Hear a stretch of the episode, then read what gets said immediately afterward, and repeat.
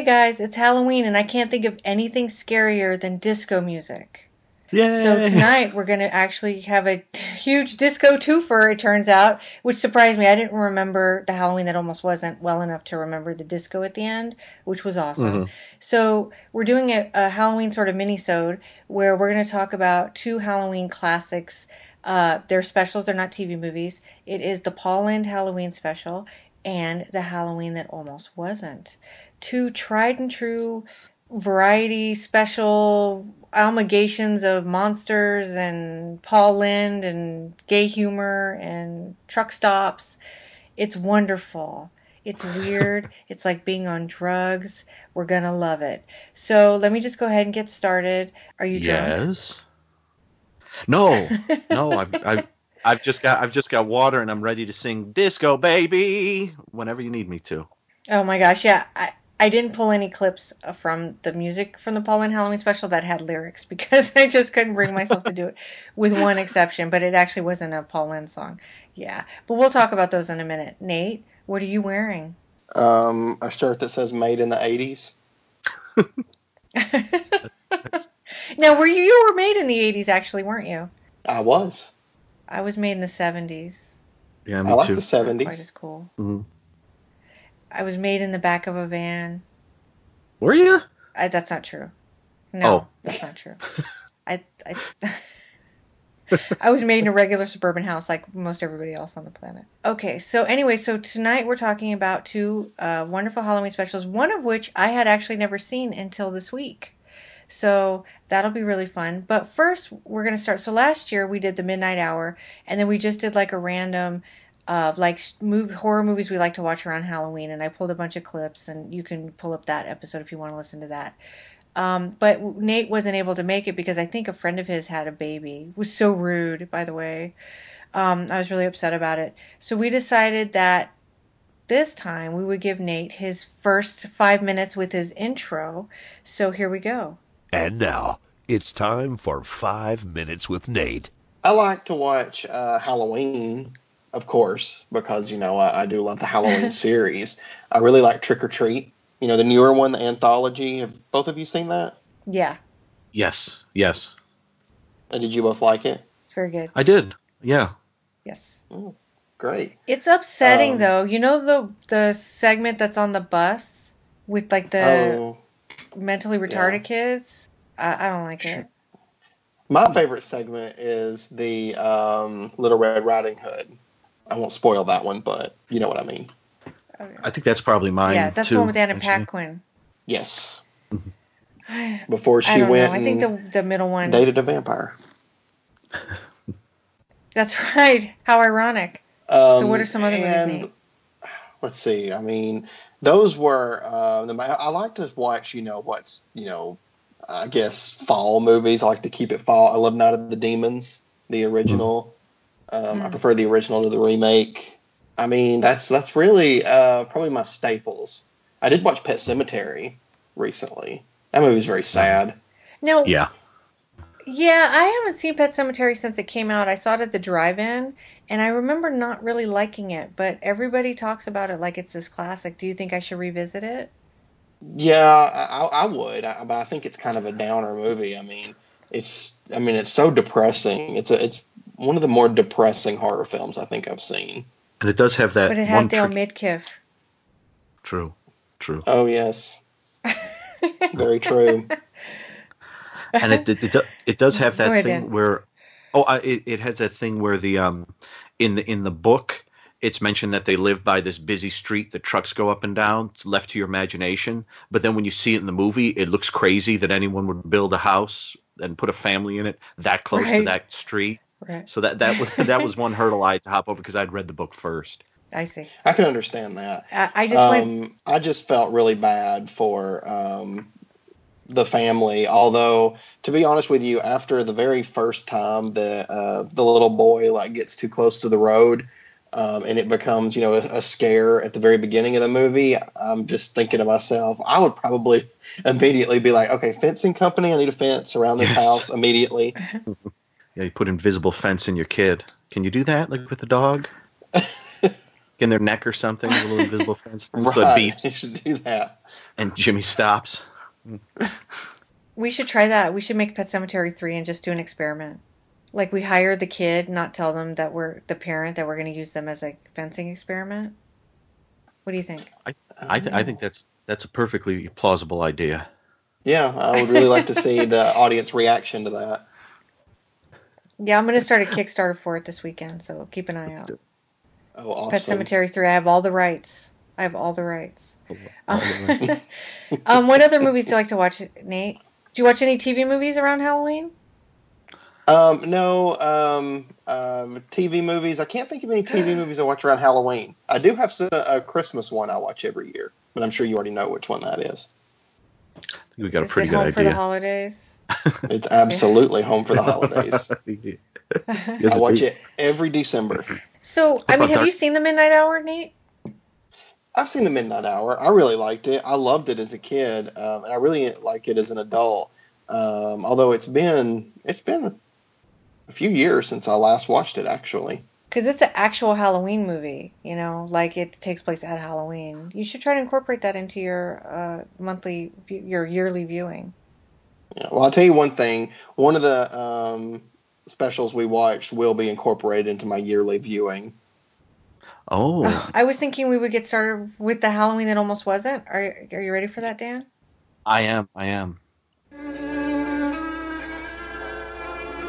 And so it's a sad day here in Transylvania tonight.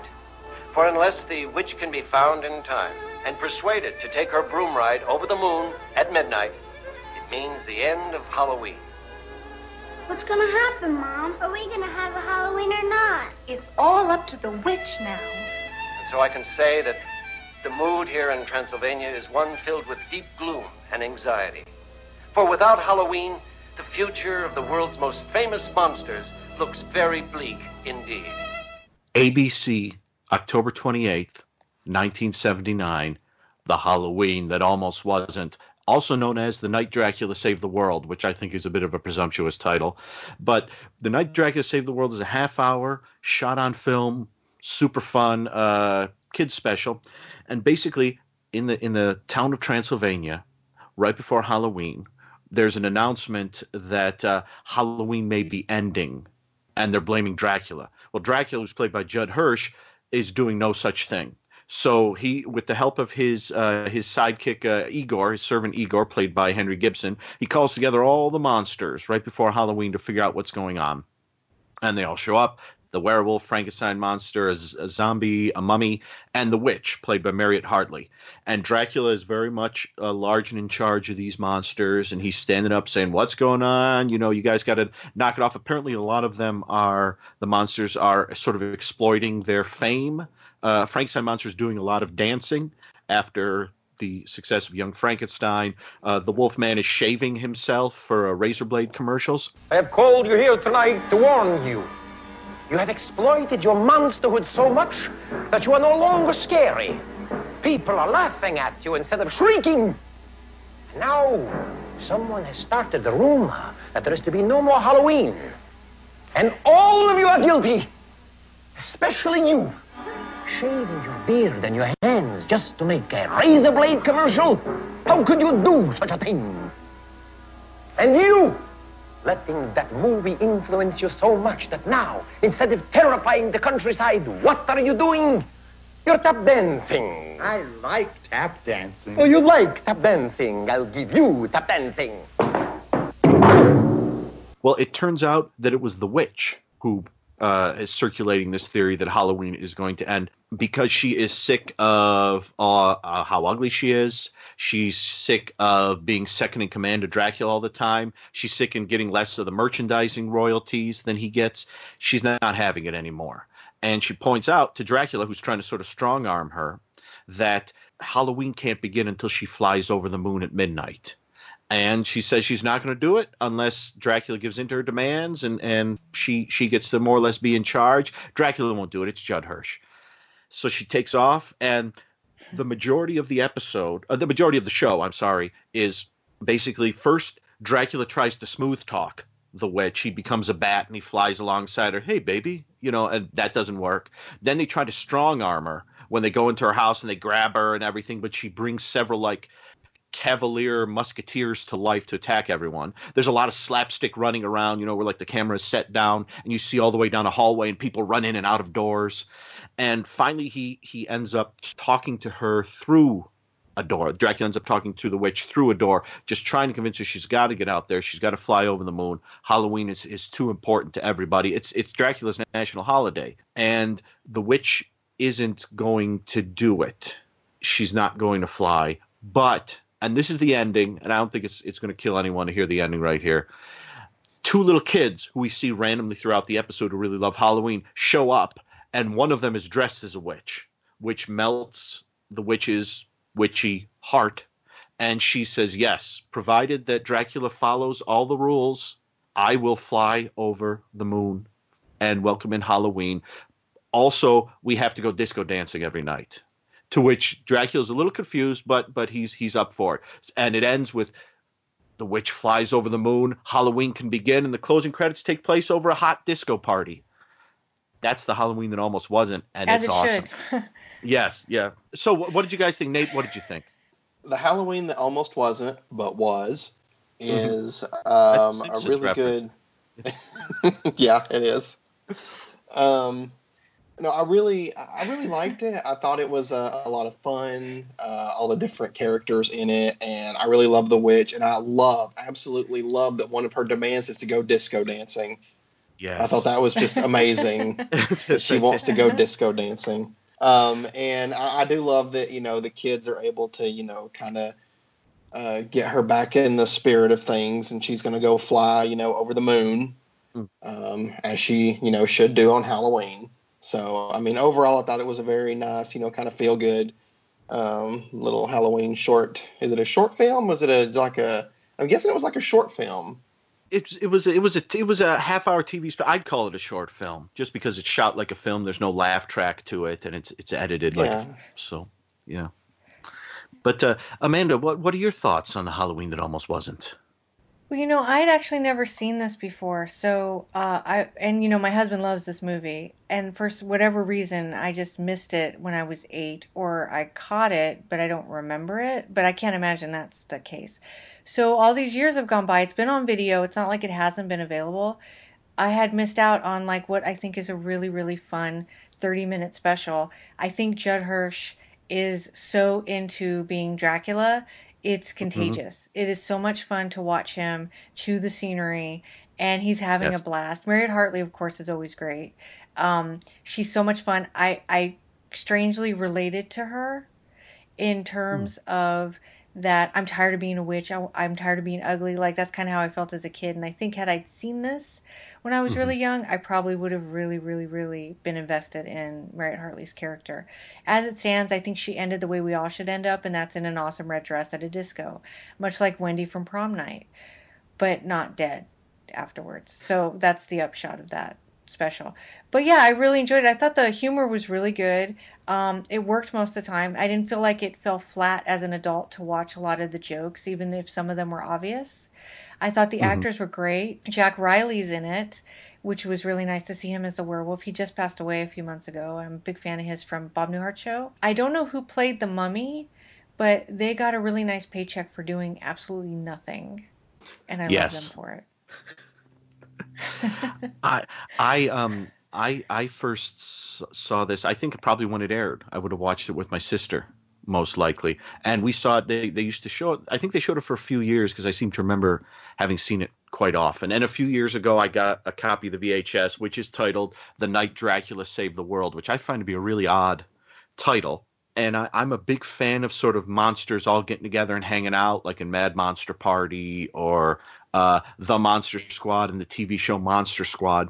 So this is one I really get a kick out of, and it's directed by Bruce Bilson, who was all over TV at that time. He directed the big, the big three-part Sheriff Lobo, BJ and the Bear crossover, Run for the Money, set in Vegas, which is pretty awesome. So, uh, yeah, I, I'm I'm a big fan of it. I there there was a theory posited years ago that all Halloween specials from this time period either ended one of two ways. Either the person you thought was really bad turns out to be actually really good, or Disco Party. This obviously takes the latter. I, I, I, I think it's a lot of fun. As it should. I- it's yes, it it's not like um you know, it's not like a super fast paced thing, apart from when they're running really fast. But but that just gives you more time to sort of spend with the characters, and and they're really fun. Yeah, and Judd Hirsch. It turns out he plays a heck of a heck of a Dracula. I mean, this was um, 1979, the year of uh, Frank Langella's Dracula, and Oh, uh, right. and and cliffhangers. Uh, favorite show of mine had a segment Curse of Dracula. The sure. um, uh, what what what the guy's name is Meco or Mako M E C O. He's the guy who had the big Star Wars disco cantina. Oh, yeah. This year he he had an album out called Moon Dancer, and on Moon Dancer is like a six or seven minute long disco track called Kiss Me Dracula, or is it Love Me Dracula? I forget which, but yeah, this this happened to be one of those times Wait. when What, what? It wasn't Mako, the Asian actor. No, no, it wasn't. It was. Uh, it's he's a kind of a. I think he's he's like he's kind of a little bald guy. I've seen pictures of him. So, yeah, yeah. Dracula was sort of in the in the air, as it were. So, yeah, I've got. I I enjoy the heck out of it. Can, may I- may I just I'll just go around once, uh, and then uh, we can we can move on.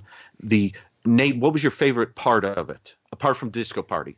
Oh, well, Disco Party was my favorite part. But I knew it. um, aside from that, um, I think uh, I really, really liked it. Maybe it was my soft heart, but I really liked the kids kind of, you know, getting the witch to, you know, get back in the spirit. I thought that was really nice. Yeah. Amanda. I like the witch's demands.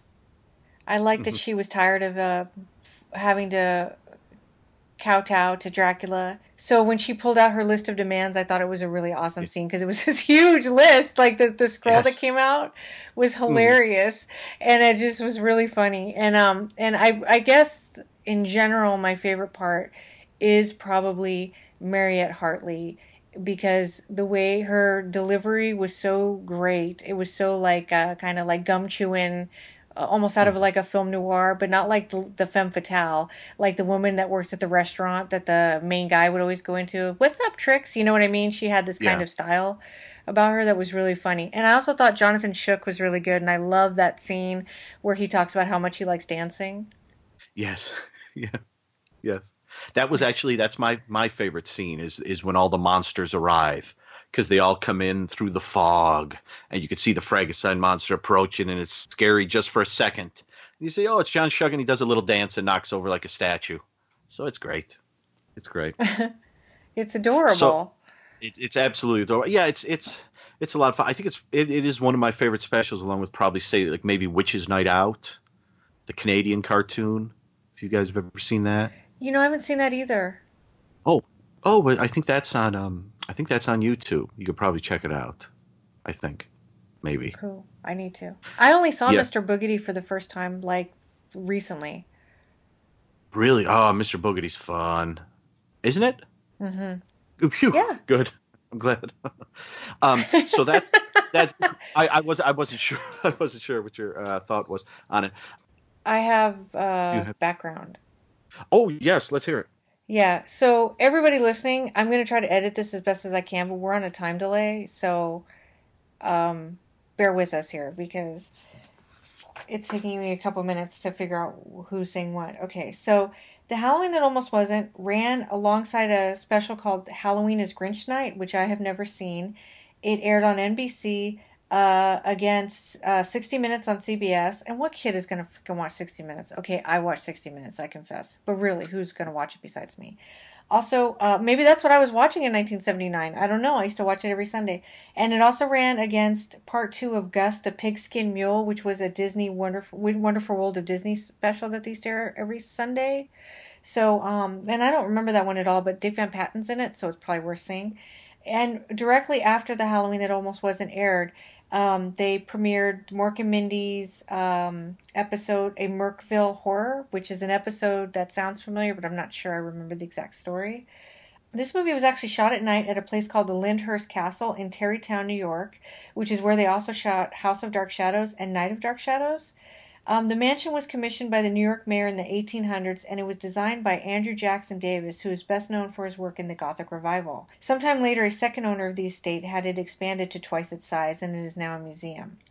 Um, I actually t- took stills from the special and I got stills from the interior of the house. And so if you come to our website, which will give you the URL at the end of this, you'll be able to do side by side comparison of what the interior of the house looked like in 1979 and what it looks like now, which is basically the same actually. This won an Emmy for outstanding individual achievement uh, for children's program, and it had three other Emmy nominations.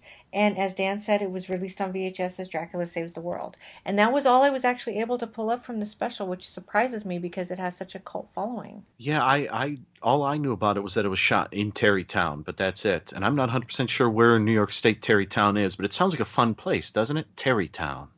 Just sounds fun. Does. Let's yeah, go. like they'd have a lot they'd have a lot of cotton candy. Yeah, let's do it. They'd have a lot of cotton candy or something like that. You know, I don't I don't know or they're fun at Halloween. They really well, are. apparently this Tarrytown, this Lyndhurst Castle got some action as far as filming goes, and I guess its gothic look really worked. I think it's just interesting that they didn't shoot it on a set because it kind Yeah. of felt like a set to me. So I was I was surprised that it was actually an interior of an actual house. I think maybe that's something to do with the lighting. Some of the lighting uh, in like the uh, when when everybody enters, all the monsters enter. It it does have a bit of a feel of a set to it, and uh, but it's not. It's the uh, you know probably the corner of this enormous house. So Awesome. yay! Does anybody else have any factoids? Any other factoids? No, no. I don't. I don't ever expect Nate to have them, but you never know. hmm So I'm uh, awful about that. That's okay. I, I don't. Yeah, I don't think you need to. I, I didn't. I didn't really have any apart from the location. So uh, yeah, if that, that was the Halloween that almost wasn't. Uh, if if uh, no one has anything else, I'm going to go on to our next special. Friday, a Halloween special starring Paul Lynde. Turning myself on. And his special guests, Tim Conway, Florence Henderson, Donnie and Marie Osmond, Pinky Tuscadero, and the incredible Kids. Then, Rosemary's baby has come of age. For a birthday boy. Satan has come to reclaim his son. No! Due to mature subject matter, parental discretion is advised. Look what's happened to Rosemary's baby right after Paul Lynde. Friday, starting at 8, 7 Central and Mountain on ABC. I almost feel like that parental warning should have uh, also uh, been an enforcement, possibly for the Paul Lynde Halloween special. Uh, so it, it's basically it's it, it- it's a variety show. It's a 50 minute long special, and Paul Lynde. It begins with Paul Lynde getting all the holidays wrong. He thinks it's Christmas. He thinks it's Easter. He thinks it's Valentine's Day, but it's Halloween. And his housekeeper, played by Margaret Hamilton, uh, says, "Yeah, yeah, it's Halloween. You know, it's Halloween." And uh, they try to uh, Paul and Margaret try to enjoy the holiday, but they end up uh, singing a song from Bye Bye Birdie called "Kids." And at the end of this song, uh, Paul Lynde is stuffed into a garbage can by Donnie and Marie Osmond. And so he decides, along with Margaret, that they're going to get the heck out of the city. And Margaret drives them to a big house in the middle of nowhere where her is it her sister? I forget where who, who it is, um, but uh, it's basically a witchy poo from um, H&R, H&R Pufnstuf, I believe. And Witchy Poo and Margaret Hamilton. Here's a surprise: Margaret Hamilton's a witch, and Witchy Poo's a witch too. They're both witches, and they brought Paul in there for uh, purpose. Paul Lynde is so popular, and everyone likes Paul Lynde so much. Give me a rise. You're Paul? Oh, uh, not necessarily. But you promised me a date with Paul Newman. I've been told there is a striking resemblance right around the chin. Yes. Well, we can remove that with a little lotion. If you couldn't get Paul Newman, why didn't you get some other famous Paul? Paul Williams or but Paul McCartney, Les Paul, Paul Mole, St. Paul. Why, Paul Lynde? He was available. I'm afraid he just won't do. I won't do what? Hey, what's she got in mind? When I won the contest, I won a date with Paul Newman. I won first prize, not booby prize. Goodbye, booby. I've got a cauldron at home on low bubble. We'll meet again, Mr. Lynde. when you're somebody. She has a striking resemblance to Betty White. but then so many witches do. people don't really like witches. They don't think well of witches. We just saw that in the previous. Well, in the in the last in the the Halloween that almost wasn't, the witch didn't think too highly of herself and what was happening. In this, the witches want Paul Lynde's help to help change their image, and uh, Billy Barty is their butler, and so there's some you know short jokes, and somehow witches the witches give Paul Lynde three wishes. For his first wish, he decides to be a trucker and we we can talk about the, the the segments individually when I get to the end. He just, he wants to be a trucker in the first one. He wants to be a sheik in the second one, and in the third one, he decides to give that one to the witches who want to go. They want to go to like a Hollywood club, and they basically want to go disco dancing. Is what it is. So more disco dancing, and the whole thing ends with big disco dancing and Kiss is there. Kiss plays a few songs from their Destroyer album, and uh, Roz Pinky Tuscadero Kelly shows up, Tim Conway shows up. It's huge. Betty White even appears for a few seconds, and the audience is in constant hysterics at some things that I don't even know are actual jokes. So, so uh, we we can we we can let's uh, what I, what I'd like to do just is I'd like to ask you both your opinion of first uh, the whole thing overall, and then the trucker scene, the sheik scene, and then anything else you want to talk about. So we'll start uh, with Nate. What are your overall thoughts on the Paul Lynde Halloween special?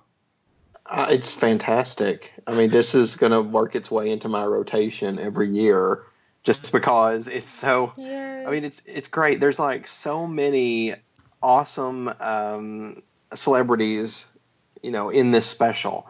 I mean, it was it was terrific to get to see Margaret Hamilton, you know, kind of spoof, you know, the Wicked Witch character. I I love her as the Wicked Witch of the West, so it was a lot of fun watching her here. Um, it was a lot of fun seeing Paul Lynde um, compare his looks to Paul Newman. Yes. Um, you know, must be the chin. um, but no, I thought that was fun. and I love uh, Betty White's uh, you know little cameo scene where she calls him a booby prize. Mm. Um, but I mean, overall, I think it's a very very fun. I mean, it's it's almost an hour long, and it feels like it's about twenty minutes. You know, it just kind of breezes by so quickly. But I mean, uh, yeah, I know we're going to do each one in detail, but my overall thoughts are ten out of ten. Nice, nice. Amanda, wow. what about you? I'm a I'm a fan. Now, I saw this a few years ago. I wrote about it for a blogathon for Halloween or variety shows or something, and I'd had a bootleg of it for years, and I just never watched it because a lot of variety specials are like they're fun in theory, but they're not necessarily fun to watch. So I kind of held off on it, and then I found an excuse to watch it. And I have to be honest, it the humor is written by Bruce Vilanch, and it sounds like Bruce Vilanch humor. It's not really particularly funny all the time, but it, it's sort of it starts surreal, but it actually picks up into something kind of fun. And I think once they get to the actual party and Kiss shows up, um, it actually becomes like a really solid kind of entertainment show. And I get really into it. Now, don't get me wrong, I don't need to hear Florence Henderson sing anymore, but um, she looks fabulous in that dress. And and I think that the segments are so the the sketches are so ridiculous and fun. I find it really hard not to enjoy it, even though for like the first 20 minutes there's a little bit of grimacing on my side because it's hard to sort of, if you're not in the mood when you sit down to watch it, it takes a few minutes to kind of, uh, you know, acclimate to the uh, the gags. But yeah, I think it's really good. Uh, this is like my third or fourth time watching it. I enjoy it. Um, I think also because I've seen the Telly Savalas Who Loves You Baby variety show or special. I I'm um I know that there's one thing not as good as this. I have not seen that yet, but I hope to one day. Um, I, I it's good. I, I think I, I think overall I, I really get a kick out of the Paul Lynde Halloween special. It it does yeah it is that that Bruce Vilanch humor that doesn't generally make me laugh, but there is something infectious about everyone giving it their all. Although Kiss on occasion um, during the disco party scene when they're kind of like standing on a balcony, they look a bit like wow, what are we doing here? I thought I'm, I'm a little confused by this disco party.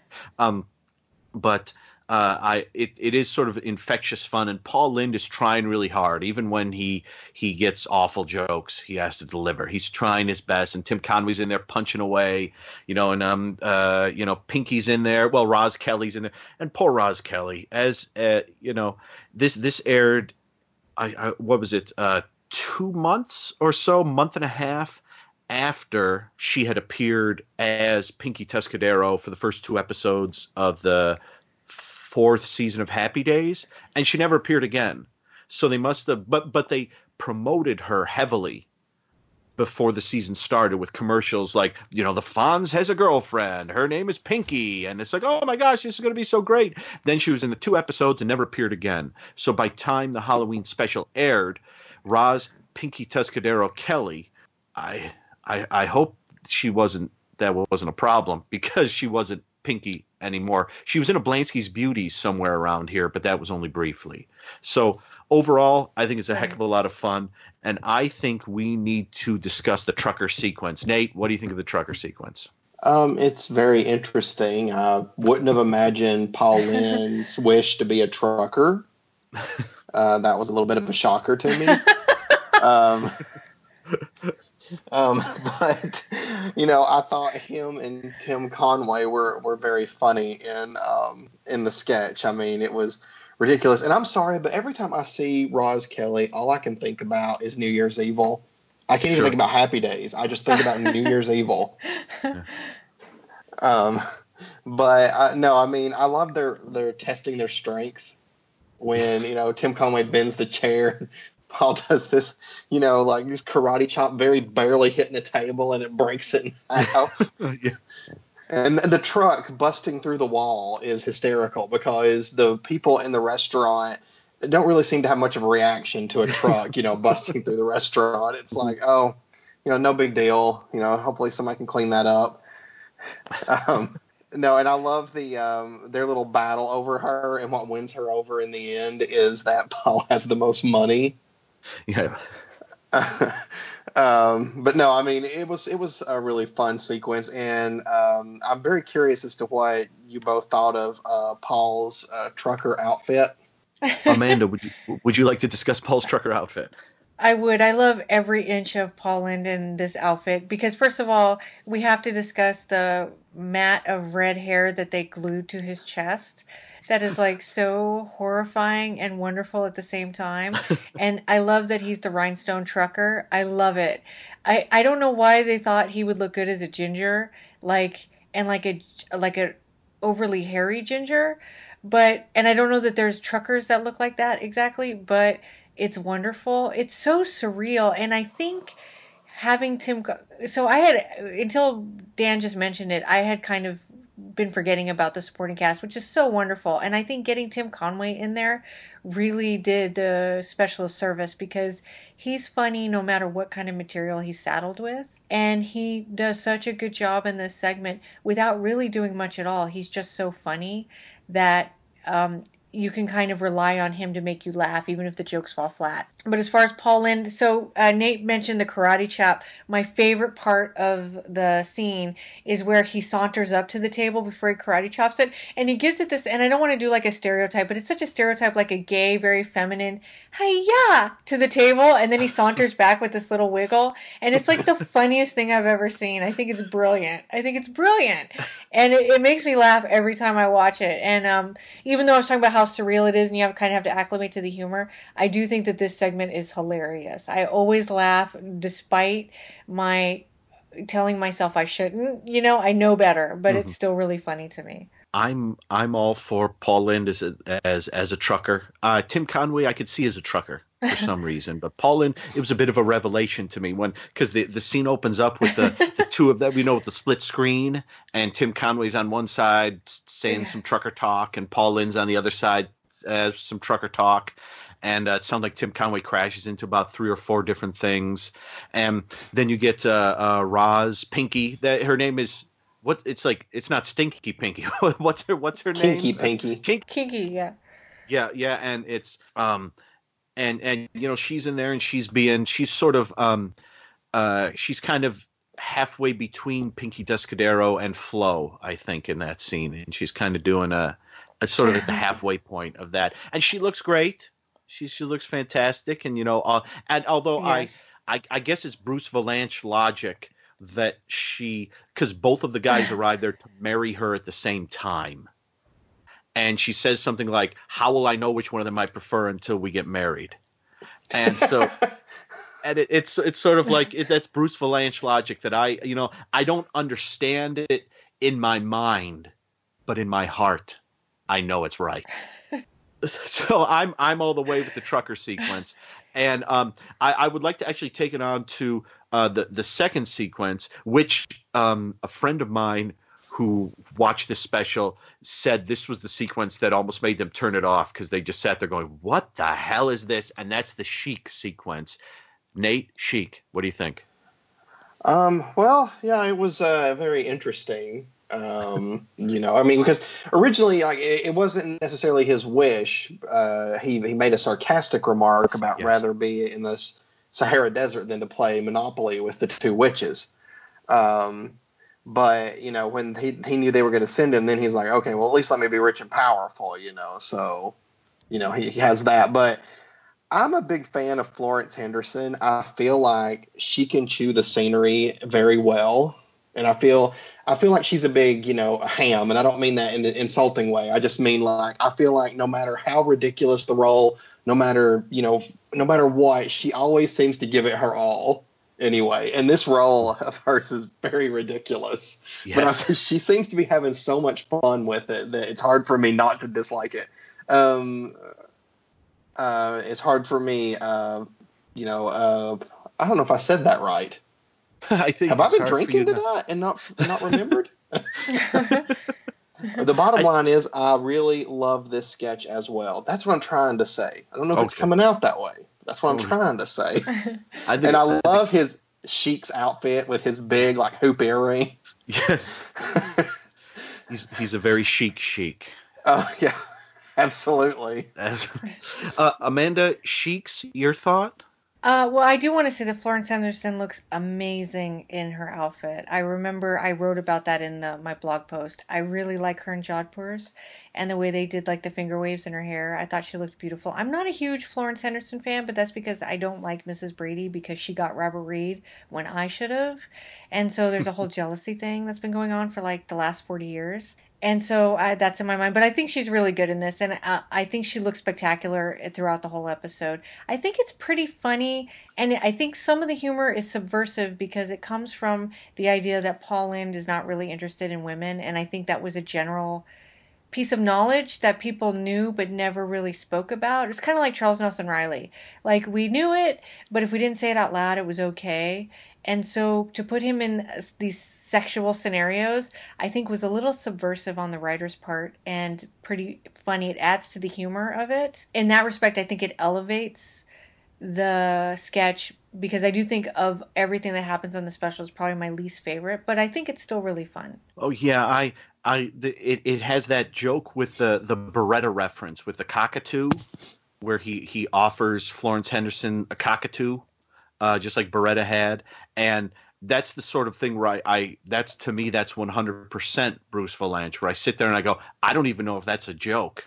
I'm not even sure what that is, but it's still it's still a lot of fun to watch. So yeah, this this also is my this was my least favorite part of it, but um, but they're they're giving it their all, and Tim Tim Conway does show up right near the end, and so so I, I I'll roll with it. Let let's let's go to the disco party because there are a few things I'd like to mention about this. Uh, Nate, have you ever been to a disco party? No, I'm very saddened that when I was born, I mean, disco was pretty much over. So I never really got to experience disco except for on TV and in the movies. Did you did you feel like maybe you sort of you were there after watching the Paul Lynde Halloween special? Oh, absolutely. I felt like I was watching Florence Henderson singing at the disco parlor or disco. What do they call them? Discotheques? Yes, yes. Yeah, I felt like I was watching Florence Henderson singing. But which song does she sing in there? Is it Old Black Magic? I want to say. Yeah, I think it's Old Black Magic, actually. Um, I mean, I'm not trying to get off the topic of this, but um, when she was singing, for some reason, all I could, kept, could keep thinking about was when she lost her voice on the Brady Bunch, and she Oh, yeah. got it back the day of. She was supposed to sing. Uh, it was a Christmas miracle. I would have loved if that had been a p- part of the uh, the actual special. Like That would have know, been good. Yeah, it, it would have been something like um, Paul would have like a Muppet Show kind of thing. Paul would have gone around and said, "Florence, we're on in five minutes." And she goes, "I've lost my voice." It's like, "Oh no, what are we gonna do?" And then it comes back the last minute, maybe like she does a duet with Paul Stanley or something like that. That would have been great. I, Oh, I would have loved it. Mm. I love the decorations. Uh, I love the like the bat lights. Yeah, they're so much fun.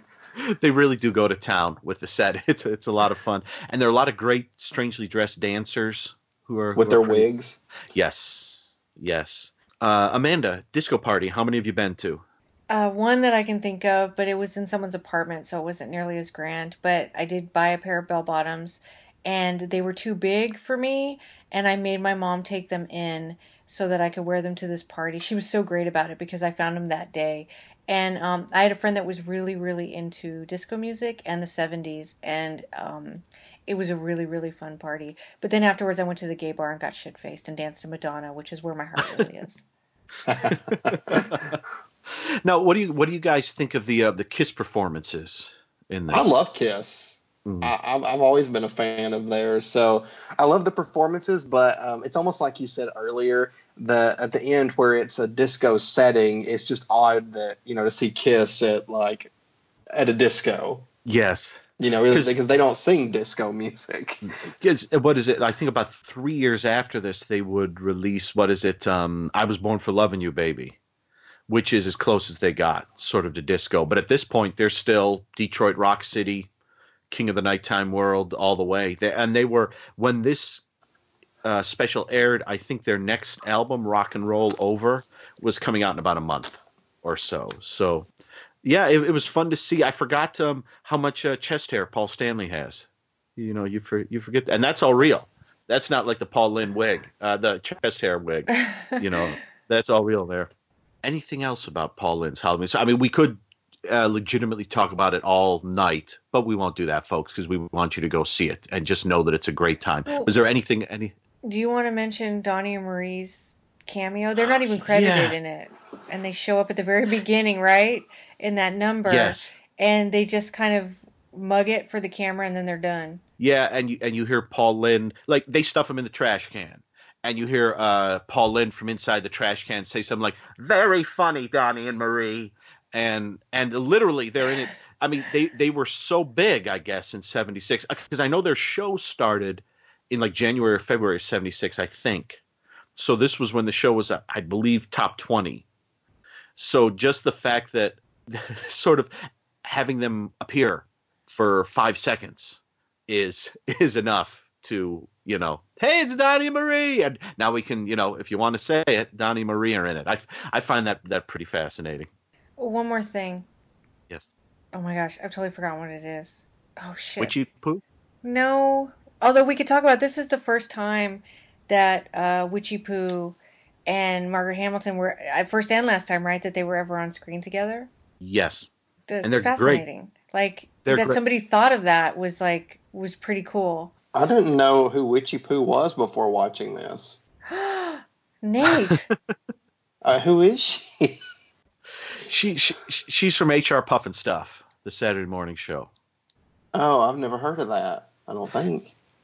it's a it's well it's it's it's funny i was going to say for a second i thought but it it's not i don't believe um because sid and marty Krofft who created H.R. Pufnstuf and who i believe um made the donnie marie show and they also made like the brady bunch hour but i don't think they made this special so it was very nice of them to lend the character witchy poo to the paul lynde halloween special Jeff. I remembered what I wanted to say, by the way.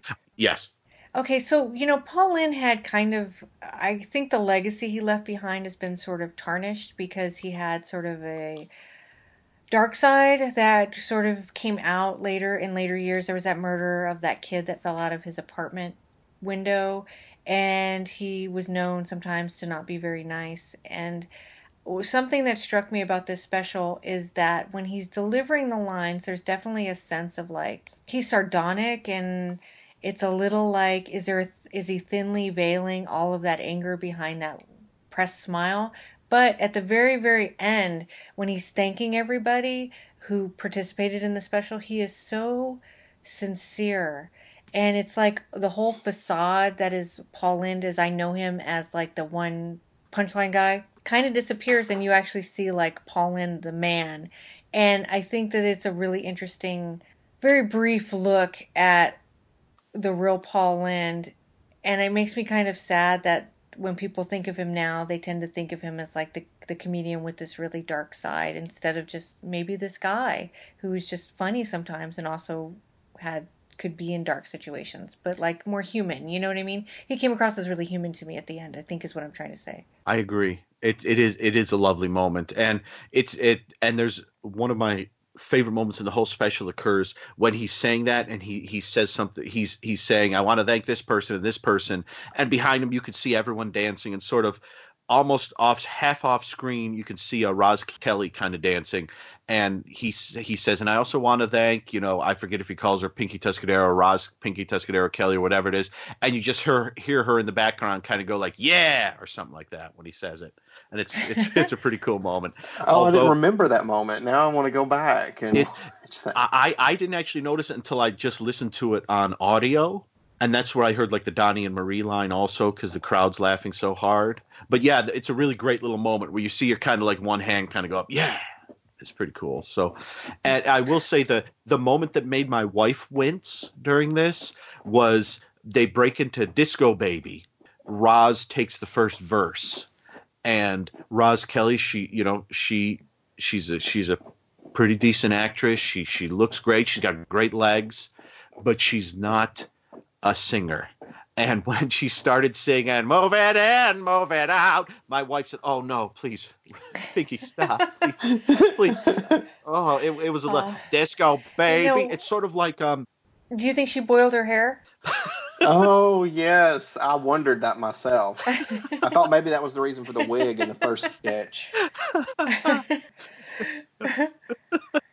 the there, there's just she sings the way sort of um, uh, like almost like Scott Baio does on Joanie Loves Chachi, where it, if if sings singing kind of quietly, I bet she'd be fine. But when she has to take it up, it's like it becomes like a like a hand on nails on the blackboard. It's like ooh, Pinky, ooh, back off, ooh, and then Paul Lynde takes over for a verse, and he actually, you know, sings he sings halfway decently. So, but that that's one of my He's a my, Broadway my, my, star. Yeah, yeah, my, and yeah, that that was my my wife who really enjoyed it that's the moment when she winced.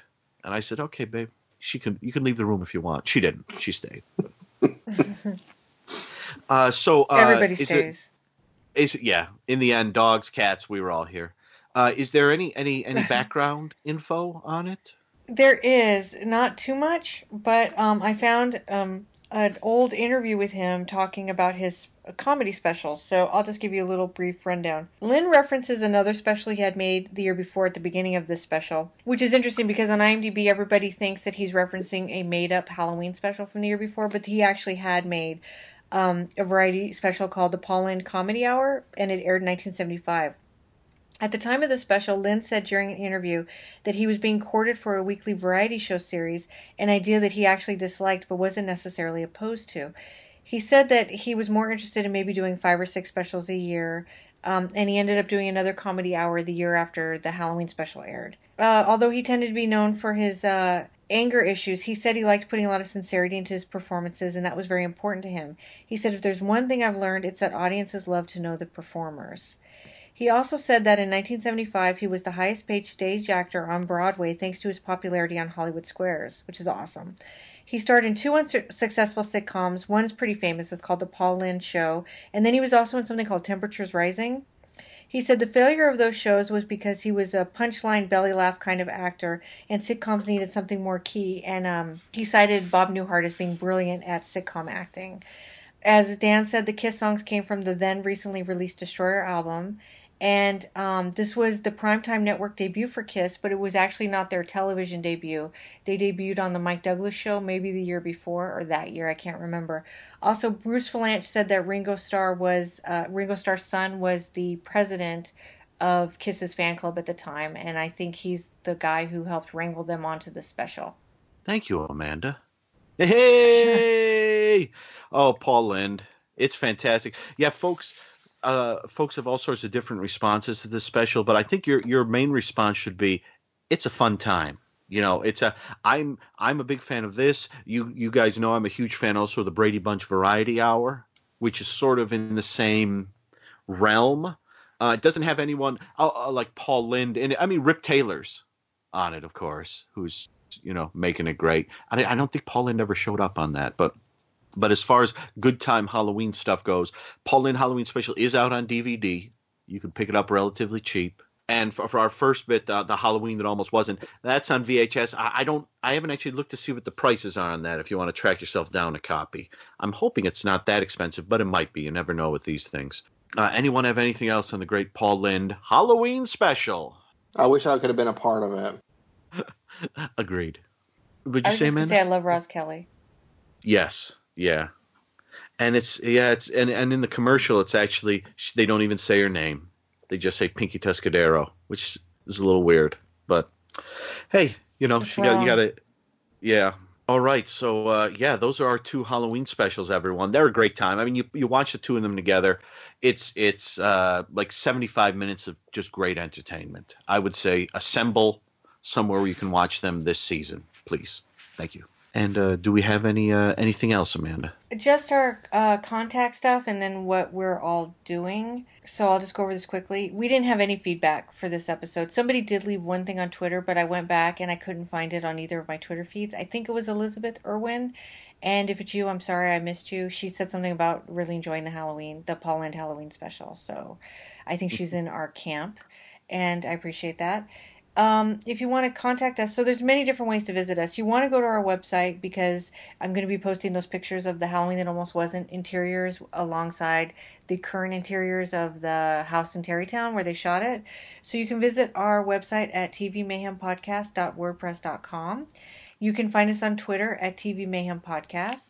You can also find us on Facebook at the Made for TV Mayhem Show, or you can email us at tvmayhempodcast at gmail.com. I want to apologize for the sound of this. I, I have a feeling when I edit it, it's going to be a little awkward, but um, Dan did a really great job keeping everything going, and he saved our butt, so thank you. Um, I think Dan and Nate aren't on delay, so they are going to sound really natural. I'm going to sound like I'm from another planet, so forgive me. Uh, we're actually going on pod hiatus in November because I'm going to be out of the country, which I'll talk about in a second. And we're going to come back for Christmas. I haven't decided on what the Christmas special is going to be yet, but I think it's just going to be a movie and maybe a special, and hopefully we can get a guest. We'll see.